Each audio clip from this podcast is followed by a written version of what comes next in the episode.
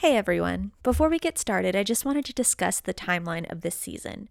Our episodes are not necessarily presented in the order we recorded them, and these conversations took place over the course of the past few months. Therefore, we may touch on some but not all current events. That being said, Victoria and I want to express our love and support for all using their voices for positive change. Hey guys, thank you for joining us. I'm Sarah DeForest. And I'm Victoria Banks. This is The Table, a podcast by and about women in the entertainment industry. Welcome to episode two, where we have a chat with recording artist Mickey Guyton. We invite you to pull up a chair and get super, super comfortable because everyone deserves a seat at the, the table. table. Do what you want, work what you got, say what you think, and don't let them stop you. Stop you, don't, don't let them stop. Stop you, don't, don't let them stop you. Don't, don't let them stop. Let them you. Mickey Guyton is a powerhouse country music artist and songwriter originally from Texas. She began singing in church at a young age and has always drawn from a diverse group of classic pop and country influences. Mickey started in the music industry in Los Angeles before moving to Nashville and signed with Capitol Records Nashville in 2011. She first appeared at an all star White House concert captured by PBS and released her self titled EP in 2015, featuring her debut single, Better Than You Left Me, co written with Jennifer Hanson, Jen Schott, and Nathan Chapman, which made Country Aircheck history as the single highest one week ad total for a debut first single. Mickey was nominated for her first Academy of Country Music Award for New Female Vocalist in 2016 and performed I'm Standing With You from the Breakthrough Movie soundtrack at this year's ACM Awards with Chrissy Metz, Carrie Underwood, Lauren Alaina, and Maddie and Tay. She also has a song featured on the movie's soundtrack called Hold On, written with Karen Kosowski and Victoria Banks. Mickey has been featured by an array of TV shows and publications, including CBS This Morning's Gayle King, ABC's Good Morning America, NBC's Today Show, People Magazine's American Voices feature, Billboard Magazine's Country Music's Female Game Changers, and Entertainment Weekly's New Queens of Country Music. Recently, Mickey released two powerful songs rooted in her experience as a black woman in country music. They call out topics often too taboo to address in our industry, such as gender discrimination, sexual harassment, and racism. These singles, What Are You Gonna Tell Her, co written by Victoria Banks, Karen Kosowski, and Emily, and Black Like Me, co written by Fraser Churchill, Emma Davidson Dillon, and Nathan Chapman, have been received with rave reviews and inspired industry wide discussions on inclusivity, diversity, and fair treatment. She is fearless, confident, intelligent, kind, and has a story that has and will change the landscape of country music forever. We could not be more thrilled to share our conversation at the table with Mickey Guyton. I didn't realize that you had started out in the music industry in Los Angeles. Yeah. Um, how did that all kind of happen for you, and what was your experience there? Well, I just, you know, I did a lot of background vocals and stuff out in LA. It's it really just goes to show when you say you want to do something, it will happen. You know?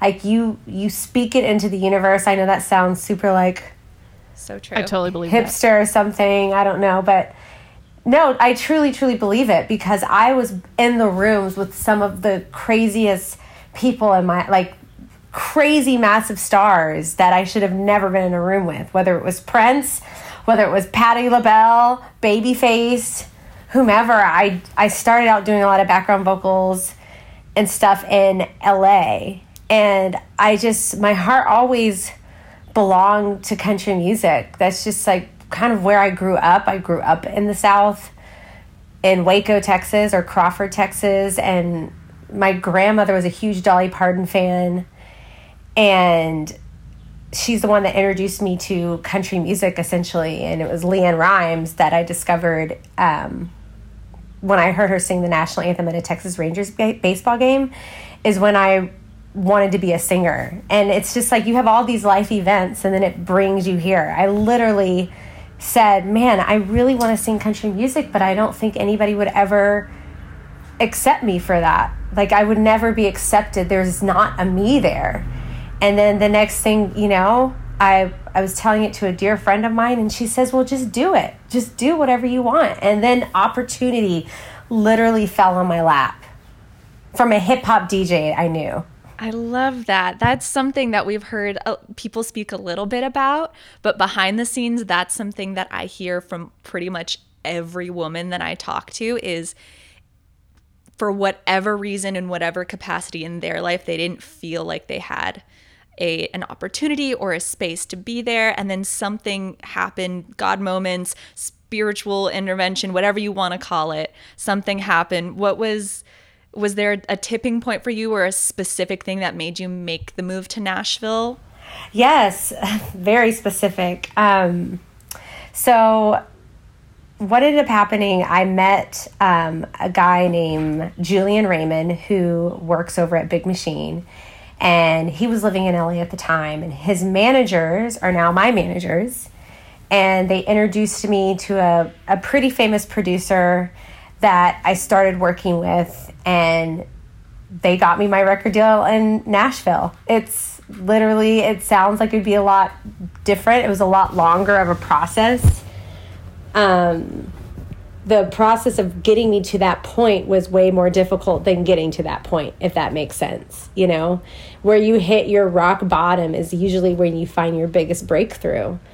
And, you know, I was working two jobs and I was heartbroken and LA and I was literally the day that I was getting ready to tell my parents I was moving back home to Texas, I got fired from my job.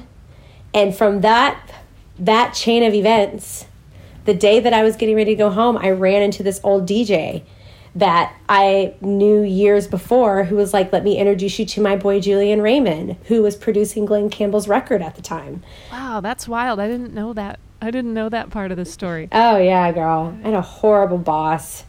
Oh, that's the worst. Did you did you ever work in um, the service industry at all? I feel like okay, That's I grew up because I grew up in a restaurant.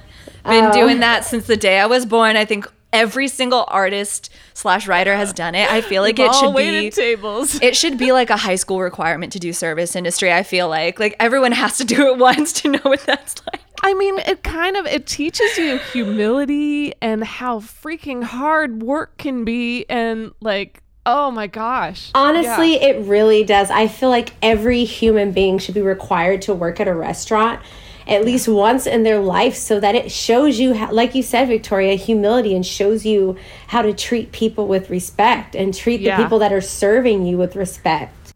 Yeah, absolutely. I always said that I would be able to tell the quality of person I was dating by how they treated the servers when we went out 100%. somewhere. Girl. You know, 100%.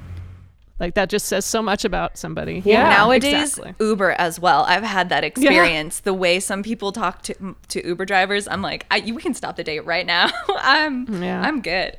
I Yeah. love that. Well, like you said, it was a really long experience. It seems very e true Hollywood story because that's the mm-hmm. the fun parts to talk about. Yeah. But your time in between and even after that deal, what was your experience like as a woman in Nashville and as a black woman in Nashville? Because I mean, you're releasing some incredible content where you're just like, I don't care if other people think it's taboo, I'm going to speak my truth. And there's, I mean, you were signed in 2011, right? So almost 10 years after you signed of all of this experience. What has that been like for you? Well, I think the music pretty much speaks for what I was really going through. Um, I got signed, and I remember Mike Dungan telling me, he said, It's really hard for women in Nashville, but you can do it. And I was like, Okay, I've got this in the bag. It's really hard for women. Can't be that hard for women. I've lived in LA. I mean, it's it's, it's the hardest in LA, allegedly. No, it's actually way harder in Nashville. Um, you know, it's crazy. Victoria's been along for the whole ride, really. She was one of the first people that I started writing with. And when I first got there, I was just this bright eyed, bushy tail, wanting to play the Nashville rules, the Nashville way. You know, every time there was a studio session, I didn't get any say so. I just had an album producer, and he would hire whomever session players he wanted to hire. And then I would get there, and they would just insert my vocal into the song because I was the last thing that anybody ever considered. Like, my decisions were not mine. My hair was not mine. My skin was not mine. My voice was not mine for years. And then I saw so many women come and go in this town. Like, and by the time they're out, like their spirits are completely crushed.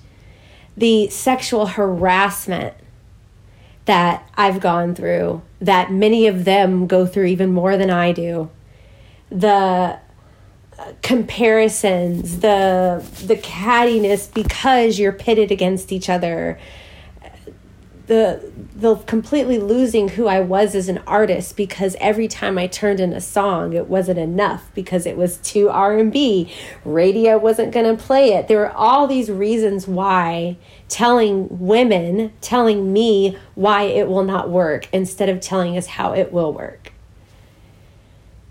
Years of it I developed a drinking problem because of it. I I was just existing in this world. I was bitter. I was angry. I was silent from the racism that I had been experiencing. All of that got me to this point of releasing these new songs. And as difficult as it was, I honestly don't believe that God, that I could convey these songs the way that I'm able to now and able to not give a shit, pardon my language, about what anybody says or thinks because their way clearly isn't working for anybody. Like, I don't know a single person that that way is working for. Yeah, it felt like at, at the beginning, we were all trying to play by the rules, right? These rules and trying to please everyone and give them what they wanted to hear and stay within the lines of what's acceptable on country radio and right inside that box and and spin everything to the positive and sugarcoat it all and make it this beautiful little wrapped package. And and we the more we did that the more we did that the more we did that nothing ever broke through. Nothing ever happened. And it was just for like, anybody. For it, anybody. it, yeah it took reaching that level of just sheer frustration and anger to get to the point to, of having the guts to just tell the cold hard brutal truth in songs and not care where they were going to go from there. Yeah. And that was what ironically what has gotten all this attention yeah. for you. And it's such a beautiful thing when you can look back on a pattern like that and see a, see some sense in it after having gone through all of that, right? Like yeah there were some really dark times I know for you, Mickey, when you really considered walking away from yeah. what you're doing, which would be a travesty and a loss to the industry far beyond what anybody realizes. Like, you're incredibly talented. You're talented as a songwriter, you're talented as a musician, you're talented as a producer. I mean, you, there are so many sides to you, and what you represent and what your realm of experience is is different than what anybody else has in Nashville. And it's this huge contribution to our genre. So I think people are seeing that now finally. I mean, are you getting the sense that people are seeing that? I, I, I am getting that sense. It's really, really crazy to feel that way because all of this music that we have been creating yes, it's me, but there's a part of us in every single one of these songs. Like it's I'm singing my pain, but it's also your pain too. You know? And like I, I just remember some of those days where we would have a writing session, a, a night writing session. And first of all, to be an artist in Nashville where other fantastic writers will sacrifice their time with eh, with their from their fam away from their families for you. That is a major honor that so many artists completely take for granted.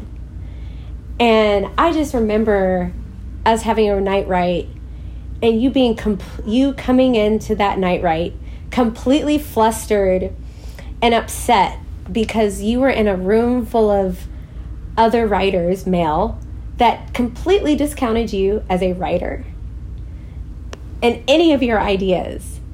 And you're one of the best. The I, I tell people all the time that you are a Nashville treasure. You are literally a treasure to this society, to this this genre because of your spirit and your the your the way that you write songs. It's insane. Like we're not worthy. And your heart is in that in that song. What are you going to tell her too? Like that's all of us. So I have to say it's a real pleasure to get to see you two interact um, because as someone who's young and starting out in the industry, I started out when I was 15 in LA trying to do this professionally and I would drive 8 hours and go I didn't I think I worked with one woman in the 4 years I was based in LA and um and it's a real pleasure to get to watch female collaborators interact and have so much love and respect for each other. And I know that one of the biggest things Victoria has always told me about you is that you are wholeheartedly 110% a champion for your collaborators. You talk about them, you say their names, you bring them on stage with you, you give them credit, which sounds like such a small thing to do, but in this industry, songwriters don't even get like their names in lyric descriptions and all of these different things you i have a hard time googling who wrote a song for a number one hit and trying to figure out who that was so in this wow. industry to uphold the people that help you build the career that you want is a really powerful thing and i want to thank you as a oh songwriter God. and an artist and also on behalf of Victoria, I think because I've seen how much joy it brings to her to see that. I always say that I think that I think it's because you've been in the business long enough working without that feel good moment that happens that you realize how important those are to all of us. Oh and my so you God. bring us along on you know? Yo, I mean, if you are my people, I'm bringing you all the way up there with me because I don't know how people can take complete credit of something. I don't understand how you could do that because I cannot do that because there was too much magic that happened that wasn't all because of me. Yeah. You know? You know, unfortunately, some women in the industry are not as up for helping up other women because they feel like there's limited seats and if they have one and they help someone else they're going to lose theirs and mm-hmm. the way we change that is by not you know going with the status quo and breaking Absolutely. it my favorite quote is patriarchy has no gender by bell hooks and it's my favorite thing ever to talk about with people because this industry is hard enough as it is without all of that other stuff. So, what was the point for you where you felt like you were really starting to get in that groove of creating the things you wanted to create and having people that were celebrating that creation and things started to fall into place? Was there one or was it kind of a slow burn? Yeah, well, it started off slow. I had just been up every single night for years till like four or five o'clock in the morning, just trying to think of how to turn things around. Like I could not.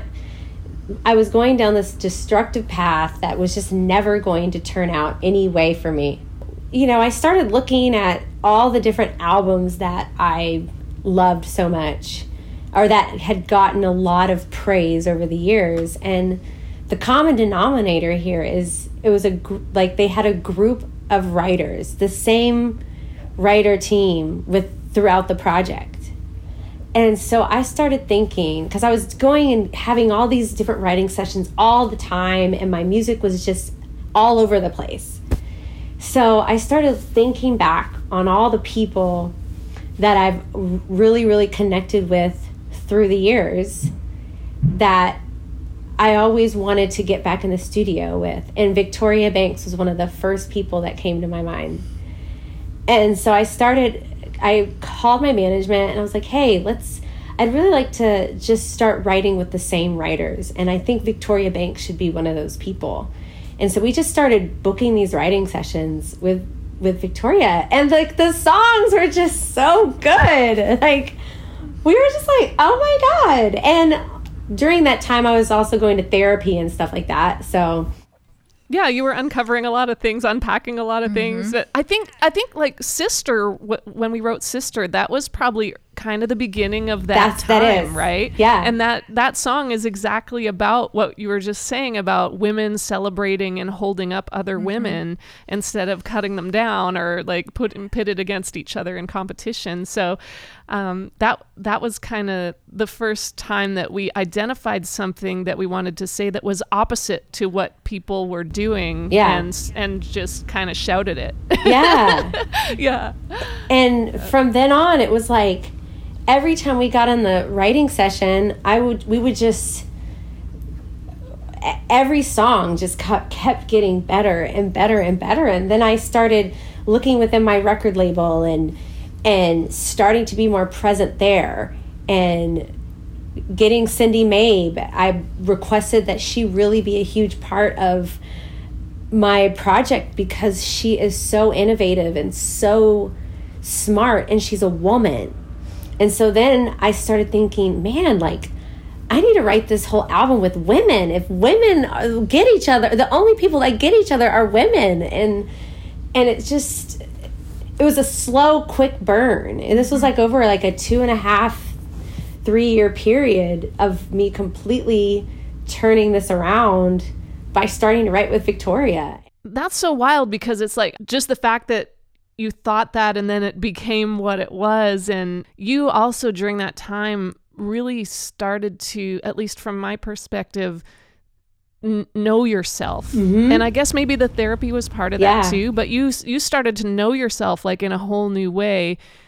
And you were looking at things that maybe most people are afraid to look at about yourself. And you would come into the writing sessions and say this is what i want to write about. And you would have a thought you would have an, a concrete idea of what you wanted to say and Yeah. that would give us a starting point to go Yeah. from um, but like very raw very vulnerable very real. And um, i think that was where you started like digging down into yourself to a new a new level. Mm-hmm. It's and maybe- do you think the therapy was part of that? The therapy was absolutely a part of that. Because that's when I, I was still like having experiencing insomnia but it was like good insomnia because it was like my I was my brain was locked because there was a lot of stuff that I hadn't mentally dealt with in my life from my childhood up into my adulthood and in my own marriage. And it was healing this huge hole in my heart. And i was slowly quickly actually becoming unangry and and not so bitter and and woe is me and able to like able to accept where i was at that point in my life It's amazing what just acknowledging hurt and shame and whatever it is, and just being actually honest with yourself. I know for me, I find it sometimes harder to be honest with myself than other people.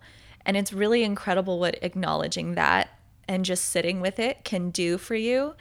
And I I want to talk specifically about what are you going to tell her? And you mentioned earlier about the sexual harassment in this industry and I think it's still something in this side of the entertainment industry people are kind of afraid to talk about and I know for for me I spent my college years I did a social justice whole focus and my focus was in sexual assault and human trafficking and a big part of that was just having conversations with people and people don't realize how much they've experienced until you ask them or until you share a story and i know just in the couple of years that I've been based in Nashville, I've had so many female collaborators tell me stories. We've written songs about it and we I've also heard of you know, a couple sessions where we didn't even write a song because, you know, I've heard of exposés happening that all of these different things and then miraculously they just never came out.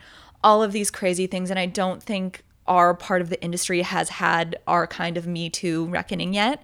And I feel like that it song needs to girl that song like i did not know i needed it i did not know and i don't think the audiences knew they wanted it needed it or would be willing to hear it until they did. So I want to know how that song came about, how that felt for you, how it felt to perform it at the Ryman and then get such feedback. What was that like? Well, obviously, I've dealt with a lot of horrible situations in my life since I was a little girl up until my adulthood. And it never really goes away. You can put it in the back of your head, but it never goes away. That trauma doesn't ever go away. But I had quit drinking back in back in September. I'm I'm sober now. And so my thank you. And so my mind is really I don't even know how to describe it, but your mind is so clear. And I was in LA on a Sunday. I was there for the Grammys and I was going to fly back to Nashville to write with Victoria, Karen Kosowski, and Emily. And the only reason I was going back to Nashville was for them. If it weren't for them, I wouldn't have gone. So I was going to a, the UMG Grammy after party, and you know, I walked down the red carpet that I did not belong at, and people were like, "Who is this person?" Not kidding. And I attend the um, the UMG after party, and I remember at one point in time, my management went to go and introduce me to like one of the heads of the heads of one of those streaming services. And he was a man, and I was str- still struggling in my career. This is before we even wrote What Are You Going to Tell Her?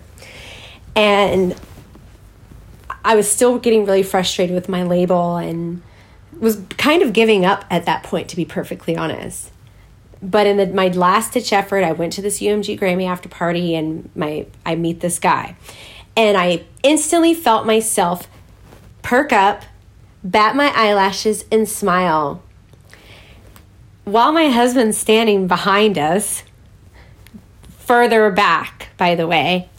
And I remember I felt so disgusted with myself in that very moment. I was like, what the fuck am I doing? I don't need to perk up and bat my eyelashes to be accepted and for my talent to be seen. I don't need to do that. And then I remember I looked around the room and there was Billie Eilish and Hailee Steinfeld and just these beautiful women. And then there were all these men in suits, old men in suits infiltrated all around us. And I looked at this and I was like, we don't own ourselves. And this oppression of women is a, a pandemic.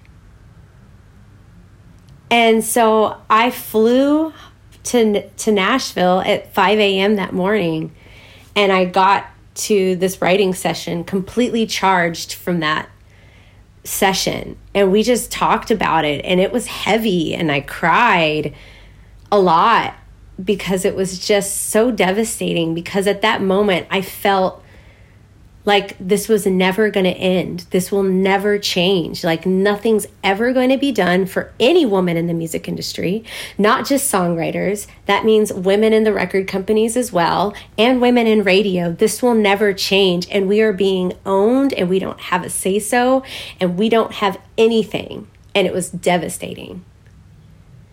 And that's where that song came from. That's true. That's like I I felt the same way. It was like this cry of despair writing mm-hmm. that song. Yeah. Absolute cry of despair. And I remember all four of us, like it was the first time the four of us women had been in the room together writing. And all four of us were absolutely just crying our eyes out. And and it was like every line that we came up with it just hurt, you know? It was like, it okay, did. so what's the next thing we're going to say and the next thing we're going to say? And they were all just like, they hurt brutally. And then we were crying about, we were crying because we, we couldn't believe that we had to say this. Like, it's so wrong that it's the truth. And then at the end of the writing session, Mickey goes in to sing the song because we write it in the studio with Karen Kosowski, who's a co-writer and the producer on the track. And so, Mickey, you had to go into the vocal booth and sing the song. And I don't know how you did it. I know that. I mean, you were crying so hard. we had to so take hard. a break. We did. We had to we take did. a break. Yeah, I was exhausted because with no for with not having any sleep, and and it was crazy. It was like again, when you hit rock bottom is when you see your biggest breakthrough. And and then from that song, we weren't thinking about radio though, right? Like No. we, we weren't thinking about radio at No. all. We were thinking didn't- about just writing the truth, and we didn't care who heard it, or or we did, we kind of figured nobody would care. so Yeah. we just did it. and even and even when I was singing it, I didn't realize it was going to come out like that. You know, I knew it was beautiful when we were writing it, but then when it came, when I got the recording of it, I just wept. Like I, I sat in my car and I turned it up as loud as it could go, and I just had my hands on my face, and I was just sobbing, and I sobbed for a long time. Like at least I had to listen to that song about a hundred times before I couldn't cry anymore. Yeah, because then you had to play it. You had Yes. to debut it. At Yeah. The, at, no, so not only does Mickey debut this song as the one song that she performs at the Ryman Auditorium at country radio seminar in front of all of the radio programmers across the United States All and men. Canada, all over the world. Yeah. And they're all in this audience. And basically, it's every artist on the label gets up and sings one song. And so there's all these, you know, one song singles. There's uh, there's guy and guy and guy and guy and guy and guy and and then there's Mickey. And she walks up and she sings this song and it's like punching everybody completely right in the gut. it was crazy because it was so different from everything else. And it was like taking the elephant in the room that everybody knew was there and just pulling it down and going, hey guys, look. It's still here it is." happening. I think you can actually feel all the women in the room in that video go, "Oh my god, I have experienced all of that in some form." And every man in the room go, "I have never had to think about this in my life." Pretty and much. they're thinking about their daughters and their mothers and their grandmothers. It it really that song it does it says so much with the question. What did that feel like when you mm-hmm. when you got up on stage to sing that? Did you go on, into that moment thinking something remarkable was going to happen? I, I kept telling myself, this is probably going to end my career, mm. But it's not about me right now.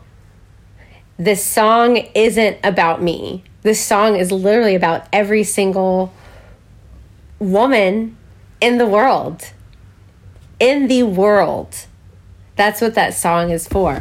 I just said, this is, it's not about me. It's not about me. And I walked out there and I stood there and I just sang the song and I didn't know what was going to happen. I had no clue. But when they stood up for me, normally I would have just ran off the stage of embarrassment. No, I stood there. I took that moment because I knew how important it was and it changed my viewpoint as an artist and it uh, it changed what I wanted out of being an artist and I realized in that moment that there's so much power in your voice and in your truth and no matter what anybody says if you're standing in your truth and claiming it who can who can fault you for it? Who's gonna who's gonna get mad at you for that? And i realized the power in my voice and that i have to use my voice to help everyone in this industry.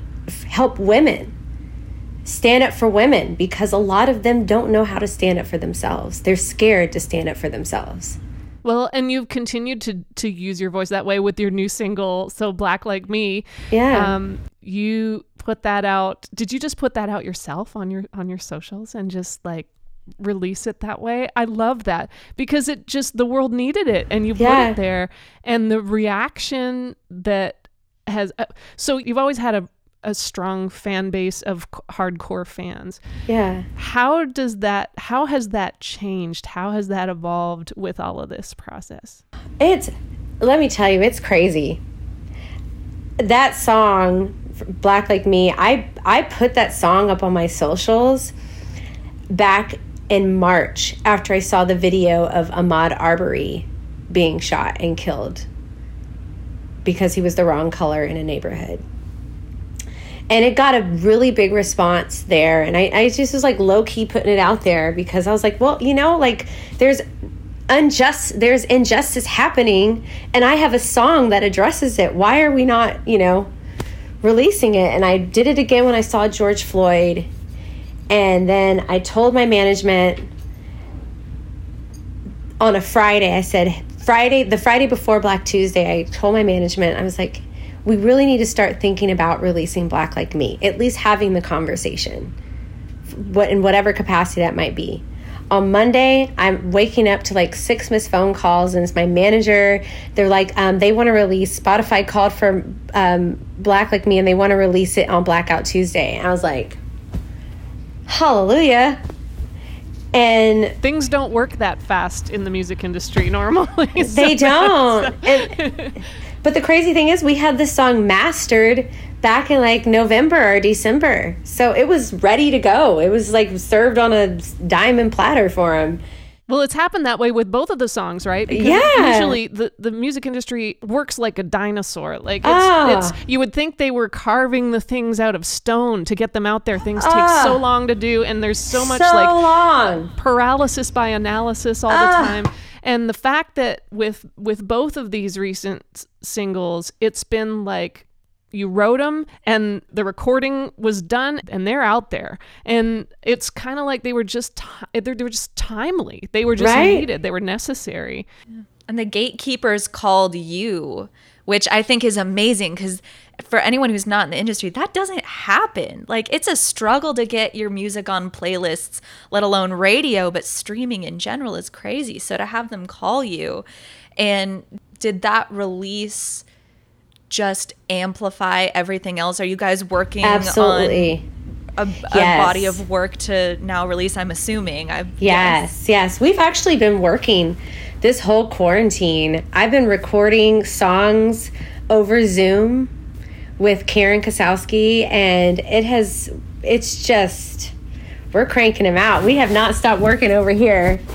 But um, it has expedited everything. And not only has it expedited everything, it's like, it's helped show everybody else what my music has been all along uh, it was really hard because in country music, everybody always wants to compare you to something. Oh, she's Carrie Underwood. Oh, she's whatever other Faith Hill. You know, any of these women, and that's who they they want to compare you, and so they can compartmentalize you and put you in some some box. But like, it is not 1992. It is 2020. Like, there is no formula on how to get how to work an artist and get them out there like it's there's so many different avenues and with these two songs it enable and and the nature of the world right now it enabled people to realize like i'm writing my truth about social injustices and that's that is my platform and it's always been my platform. I've always been writing about how to get over something or to become better off. Like that's all i've always had a purpose with writing. It's not just oh give me a summer hit and you know I, I want to talk about something real quick, just because you mentioned the the summer songs and a couple of things you said earlier. Um, in an article I was reading by NPR, you had you said something along the lines of "I don't need to sing about liking boys, I have a man," and I loved that because we have talked so much about you know on the on the male side guys singing about girls and their little feet and their tiny little shorts and all their little things and it's it's Tiny super little weird. Ways. yeah you're like it, it's like i'm like, what is this, a perpetually a child. yes.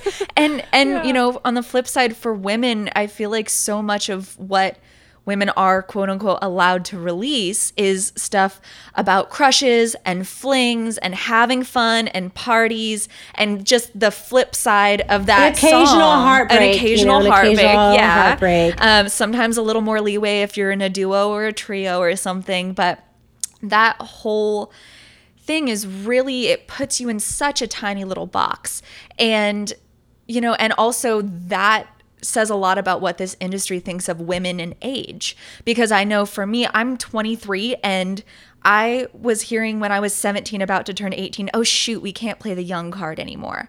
And I was like, I am literally still a teenager. I don't understand. Like And- I barely graduated high school. Yeah. What are you talking about? So, you know, and you've you've spoken so much about about the intersection of age and gender and race and all of those different things.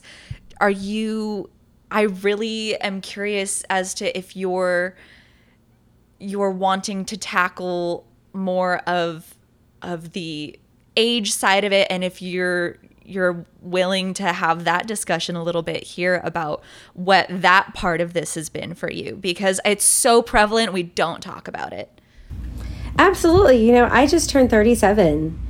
And while I was struggling to get a shot and a chance, every year, and the older you get, the faster it goes. It's like you blink your eye and you're like, what? It's Christmas. It's Christmas right now. It'll be freaking March, and I'm saying it's Christmas because that's how quickly it goes by. And and it was really really hard for me watching so many girls be cute and blonde and oh my god and selfies and oh my god now it's TikTok and oh my god it's this and and uh, the and the dresses and the hats and the show me your moo moo pants all of those things I was like trying to keep up with Meanwhile, in the pop world, these kids are singing about real shit. And I'm like, how am I a grown woman and Shawn Mendes is singing about more woke things than me? I'm trying to sing bippity bop songs and he's singing in my blood. I was saying I had to like look at that and realize like I still am important. And you don't you can't you shouldn't have to worry about your age when it comes to music because you always have a perspective. And what the industry used to do, we will not allow them to do that today. Yeah. And with age, you just get so much more experience. I mean, I'm 23. I think I'm young and I I have heard multiple times, especially in Nashville, like, oh, they don't really like to sign women past 23 to 25. And I'm like, whatever. I feel like I am just starting to create the kind of music that I want and in my vibe and finding my people. So I'm like, I I don't, know if I'd want, to sign an artist that young because that's a lot of I didn't know what I was doing six months ago. Like I am a completely different person now. I still Like, don't know what I'm I- doing. You know, that seems like a ridiculous point to hinge a whole Mm-hmm. career off of. And and maybe it's partly that the the whole industry, the system is based on, like you pointed out, Mickey, being able to manipulate artists into whatever, like mold them into whatever form you need them to be in in order to make your label money. And it, people are more uh, moldable when they're really young. The older they get, the more they know themselves, and the less they're gonna take crap from people. And um, so, in the process of just being vulnerable and open and honest in your songwriting and in your music, Mickey, has have you had fears about that? Like how does it feel to be so much of an open book in front of the world? Do you do you stress about that at all? You know, I stress I so when we released Black Like Me, I'm not kidding. I sat in this bed right here terrified of disappointing people. There is a different pressure when you do start feeling those eyes on you like that cuz like it's easy to be like I want my shot. I want my chance in the comfort of the studio with you and Karen. But once reality starts setting in and it is terrifying, but at the same time, I'm free. Like, I'm not sitting here worried about disappointing someone if I've already told you I am, you know? Like, how can I disappoint? I'm showing you. Like, I've had a lot of experiences, and I feel like we all have messed up pasts no none of not one single person has some perfect life And I don't relate to people that pretend like everything is great. And I don't know how the rest of the, I mean, people can like whatever they like, but for me, I need the nitty gritty. I need the real. I want to talk to people that that aren't afraid to be like, yeah, I had a fucked up day today. Like that's who I that's who I'm motivated by because when I'm able to see other people's struggles, I feel like I'm not alone. And that's the beauty of our past. And I'm starting to be brave because I know there's someone out there that that needs to hear that they're not alone. And it's showing it's I don't know, God gave me this platform, God gave me this courage and I'm going to do exactly what he wants me to do with it. Well, that's the beauty of doing it in this time. Like the time is right for that because you have the ability to bypass all the stuff that's in your way and communicate directly with your fans and hear back from them. It's not just a one-way communication anymore. It's it's two-way and so you have this ability to have a direct impact on them with what you're doing and for them to have an impact on you back. Um, and that's a beautiful thing. I don't think that you could have done that 10 years ago. It wasn't, the, the, tools weren't there. Let me tell you, being in that, this pandemic, it was really loud on the internet.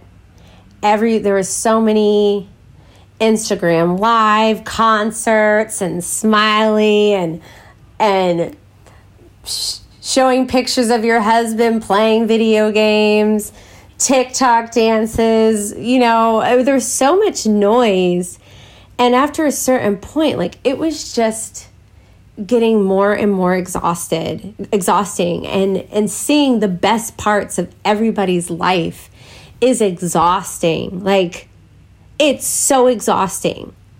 I don't want to hear about every time you're out with your husband and how amazing your relationship is. I don't want to hear about or see the brand new Louis Vuitton you got for yourself or you standing out in front of your designer car or um, your foreign car and how great your life is. I don't want to see that because it's not reality. It is not what's going to make you happy. And, and and I want real. That is what I want. I don't want all this noisy, senseless nonsense. It's bullshit. It's not real and we deserve better. So, how do you see, how do you envision things moving forward for women, for you? Like, what do you want to manifest out of this? I'm going to manifest that women are going to get so fed up with the treatment within this industry that we are going to band together and lift each other up out of this space. I want you guys to really look at this whole black girl magic movement. Black women have got each other. They will freaking support you, show up. They've got you. Now we need the women in the country music industry to do the same. And until we've got that country girl magic going on, we're not going to get anywhere. Like it, you got to quit being scared that you're not going to get your opportunities. And then because of that shun other women because the reality of it is is we're never going to get these opportunities. They're not here. W- where are they? Please tell me where they are. I'm putting my energy 100% behind that and I think it just serves a good purpose to say that to every listener out there right now that was a specific direct call to action to you. If you are listening to this podcast, you are a part of this community and you have a voice. So we are calling on you to use it. You have to use your voice. Like, you can't be scared that someone is not going to support you. What's wrong with you saying that the industry is tougher for women? Yeah. And if you don't work in this industry and if you aren't an artist or a writer, that's okay like we were talking this whole podcast, there are so many platforms and different ways to use your voice. You can request songs to be played. You can tweet people. You can comment. You can engage in their content. You can support it. You can call for more of it. And I think in this time, especially, we've seen so much just how grassroots movements can really cause positive change. So Look at the LGBTQ community. absolutely. Now women women need to do that legitimately for each other in this industry. Period. Amen. That Hallelujah. is And hallelujah. perfect place to end with our rapid fire. I think you could not have put it better. So, question number one is um, Who is your favorite creator right now? Um, I love Ava DuVernay. She's a um, producer. She produced When They See Us, and she is such a huge advocate. Issa Rae is another one. Black women that are really p- getting more black actors and actresses chances in Hollywood. That's those are my favorites. Love it. So, what is your favorite trend at the moment? Um, I think TikTok. Have you been doing some TikToks? I have not. No. I have not, but I, I, I just, I like it because anybody can become this viral sensation on there. It's not like you have to put on a whole bunch of makeup. It's just like, you know, it's just normal people doing silly shit. All right. What about a trend that you wish would stop? Oh, freaking Insta models with their freaking lips and ass shots. My God. All right. What about the last time that you failed? Maybe even a couple of hours ago. This hair is a failure. It's the beauty of Zoom. I feel like it's it's kind of like a little blur effect where Oh, you know I, I put like- the little enhance my appearance. Yeah, I put that great. enhance my appearance Looks a little great. bit. I haven't put makeup on in like weeks. I was like, I don't know if I remember how to do this. Ah. Okay. Our final question. So, if you could go back in time and visit yourself at any point, what advice would you give yourself? I would go back to when I first moved to Nashville and I would tell myself to completely be yourself and no matter what anybody says, follow your heart. I know that sounds cliche, but as an artist, we always know who we are from the very beginning. And we let all of these other people get in our heads of that. And I I would have told myself to keep going in that exact direction that you're going because you're going to find it. It's beautiful. Awesome. Thank you. Well, thank you, Mickey. Oh my gosh, you're amazing, and I just love talking to you. And I knew you would have so much wisdom on this. Yes! So Thank you so Love much. We love you. Thank you for sharing your evening. It was so great to meet you. To stay up to date on all things The Table on social media, join us on Instagram, Facebook, or Twitter at the handle at sign The Table Women. Our theme song, Stop You, is written and performed by yours truly, Sarah DeForest, co written by Taylor Foley and Will Macbeth, and produced by Will Macbeth. And as always, we'll include links to any artists or songs referenced in the episode in our episode notes. And don't forget to subscribe wherever you listen so you never miss an episode.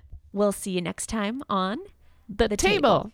Do what you want, work what you got, say what you think, and don't let them stop you. Stop you, don't, don't let them stop. Stop you, don't, don't let them stop you. Don't, don't let them stop. Don't, don't let them stop you.